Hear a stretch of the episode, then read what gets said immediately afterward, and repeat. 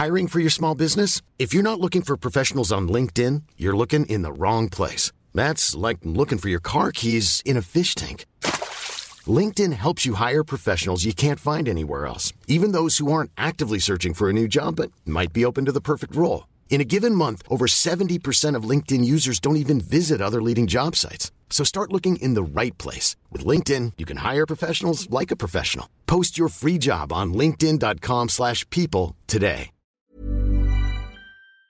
Des jeunes filles sont victimes de mystérieux malaises depuis des semaines en Iran. Le gouvernement iranien est accusé d'empoisonnement massif. La situation inquiète, mais alors qu'en est-il ? Salut, c'est Hugo, j'espère que vous allez bien. Voici donc le sujet à la une de notre format des actualités du jour aujourd'hui. Alors, ces mystérieux malaises, ils sont dus à des empoisonnements qui auraient commencé fin novembre dans une école primaire de la ville de Qom au sud de Téhéran, qui est donc la capitale du pays, lorsque dix-huit petites filles de cette école ont été emmenées à l'hôpital. Ensuite, ces empoisonnements se sont répandus dans plusieurs villes d'Iran et dimanche d'ailleurs, plusieurs écoles élémentaires, collèges et lycées ont été la cible d'intoxication. Les victimes souffrent toutes des mêmes symptômes, à la fois des douleurs à la poitrine, jambes qui tremblent, des vertiges ou encore des membres engourdis. Alors pour l'instant, c'est très difficile d'évaluer exactement le nombre de jeunes filles qui ont été envoyées à l'hôpital ou encore celles qui sont dans un état critique. Mais il faut savoir que depuis fin novembre, plusieurs centaines de cas d'intoxication ont été signalés dans au moins cinquante deux établissements scolaires en Iran. C'est ce qu'indiquent en tout cas des chiffres qui ont été publiés par le gouvernement iranien et du coup, eh bien, la source de ces chiffres pose question. Je reviens là-dessus juste après. Mais alors, de quoi s'agit-il ? Eh bien, tous ces malaises sont survenus après avoir respiré des odeurs jugées désagréables au sein même de ces établissements scolaires. Les victimes décrivent une odeur de mandarine ou alors de poisson pourri. Et face à l'inquiétude des familles des victimes, le gouvernement a donc fini par ouvrir une enquête le vingt-six février. Et selon les premières conclusions du gouvernement, il s'agirait d'attaques perpétrées par des extrémistes religieux qui voudraient fermer les écoles des filles. Cependant, aucune arrestation n'a eu lieu pour le moment et selon le journal Le Monde, le régime va même jusqu'à faire porter la responsabilité aux jeunes filles victimes en les accusant de créer avec ces malaises, je cite, le désordre dans leurs établissements scolaires. Ça, c'est donc la version officielle aujourd'hui du gouvernement iranien, soit accusé des extrémistes, soit eh bien simplement accuser directement les jeunes filles. Il faut savoir que ces mystérieuses intoxications, eh bien, elles surviennent alors que l'Iran est traversé actuellement par une contestation inédite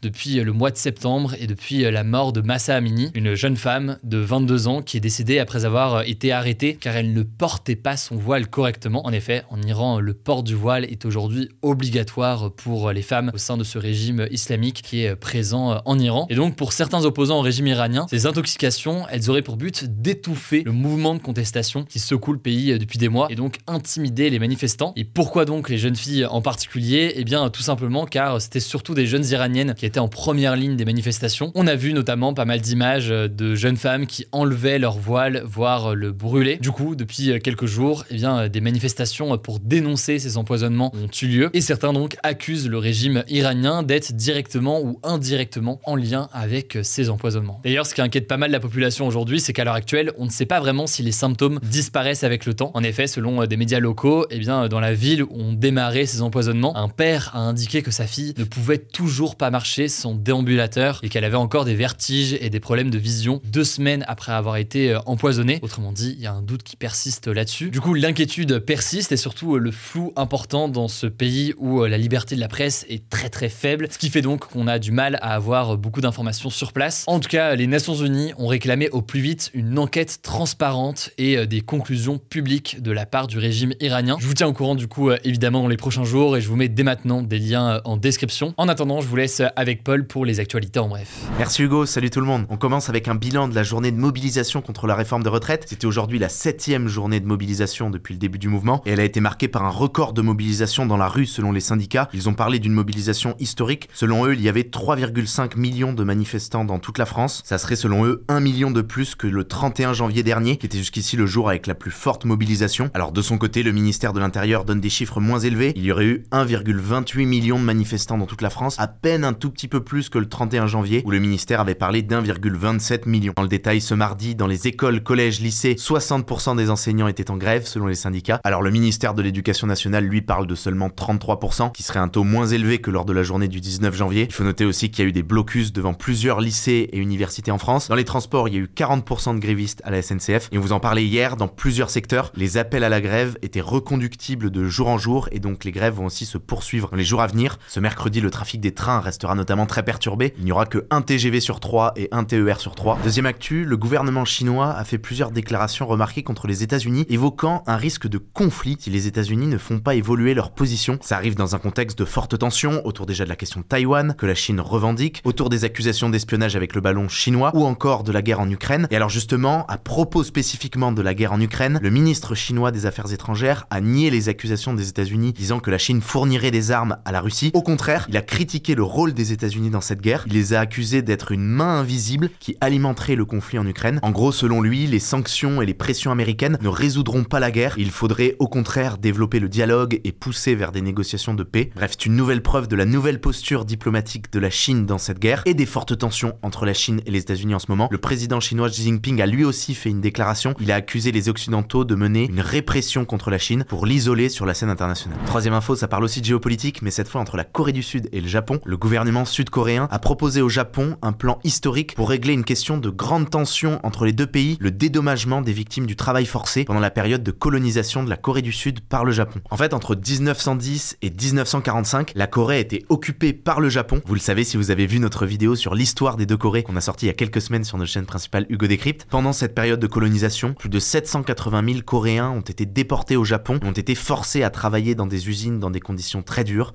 parfois jusqu'à en mourir. Et alors en mille neuf cent soixante-cinq, le Japon a versé cinq cents millions de dollars à la Corée du Sud pour réparer les préjudices de ce travail forcé, ce qui selon le Japon réglait complètement et définitivement la question. Le truc, c'est qu'en deux mille dix-huit, la justice sud-coréenne a condamné des entreprises japonaises à verser un million d'euros aux victimes du travail forcé et a donc rouvert le dossier. Et donc finalement, si on en parle aujourd'hui, c'est que ce lundi, pour régler définitivement cette question et apaiser les tensions entre les deux pays, le gouvernement sud-coréen a annoncé la création d'une solution pour régler la situation, avec la création d'une fondation qui va pouvoir récolter des dons, notamment potentiellement d'entreprises japonaises peuvent de manière volontaire contribuer pour indemniser les victimes. Ça va donc réchauffer les relations entre les deux pays. Ceci étant, ça ne satisfait pas les groupes de victimes qui trouvent que cette situation n'est pas suffisante et qui auraient voulu de nouvelles excuses du Japon. Quatrième actu, selon l'ONU, l'égalité entre les femmes et les hommes dans le monde ne sera pas atteinte avant au moins trois cents ans. C'est ce qu'a déclaré son secrétaire général, Antonio Guterres, en évoquant en fait de nombreux cas de recul des droits des femmes dans le monde. Il a parlé par exemple du cas de l'Afghanistan, où depuis le retour au pouvoir du groupe islamiste armé des talibans en deux mille vingt et un, eh bien les femmes n'ont plus le droit de faire des études supérieures, de voyager sans être accompagnées d'un homme, ou encore d'exercer la plupart des métiers. Mais il a aussi mentionné des situations dans les pays développés, par exemple dans le secteur des sciences, en disant par exemple que seulement trois pour cent des personnes qui ont déjà gagné un prix Nobel sont des femmes. Bref, c'est donc une formule choc qui est une invitation à agir, et ça intervient alors que ce huit mars, c'est la journée internationale des droits des femmes. On continue avec une note positive en France. Ça a été annoncé ce lundi par la première ministre Elisabeth Borne dans une interview. Certaines protections hygiéniques seront bientôt remboursées par la sécurité sociale pour les moins de vingt-cinq ans. Alors ça concernera spécifiquement les protections périodiques réutilisables. Ça sera à partir de deux mille vingt-quatre. Pour être remboursé, il faudra les acheter directement en pharmacie, mais sans avoir besoin d'une ordonnance. Il faut savoir qu'en France, selon un sondage de l'association Règles Élémentaires, près de quatre millions de personnes seraient concernées par la précarité menstruelle, un chiffre deux fois plus élevé qu'en deux mille vingt et un. On termine avec une dernière info. Vous vous souvenez peut-être du fiasco de la dernière finale de Ligue des Champions de foot au Stade de France à Paris, qui avait été marqué par de gros incidents. Et bien ce mardi, il y a eu une décision symbolique. L'UEFA, l'instance qui gère le foot en Europe, a décidé de rembourser tous les supporters du club anglais de Liverpool qui avaient un billet pour la finale. C'est symbolique parce qu'au départ, les supporters de Liverpool avaient été accusés d'être responsables de ces débordements, notamment par les autorités françaises. Mais finalement, un rapport indépendant avait pointé du doigt plutôt les dysfonctionnements dans l'organisation et dans la sécurité autour du stade. Et donc par ce remboursement des billets, eh bien l'UEFA se place finalement aussi du côté des supporters de Liverpool. Voilà, c'est la fin de ce résumé de l'actualité du jour. Évidemment, pensez à vous abonner pour ne pas rater le suivant, quelle que soit d'ailleurs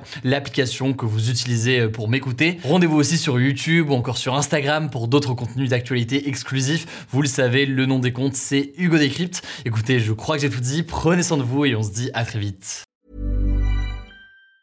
Mom deserves the best, and there's no better place to shop for Mother's Day than Whole Foods Market. They're your destination for unbeatable savings. From premium gifts to show-stopping flowers and irresistible desserts, start by saving thirty-three percent with Prime on all body care and candles. Then get a fifteen-stem bunch of tulips for just nine ninety-nine each with Prime. Round out Mom's menu with festive rosé, irresistible berry chantilly cake, and more special treats. Come celebrate Mother's Day at Whole Foods Market.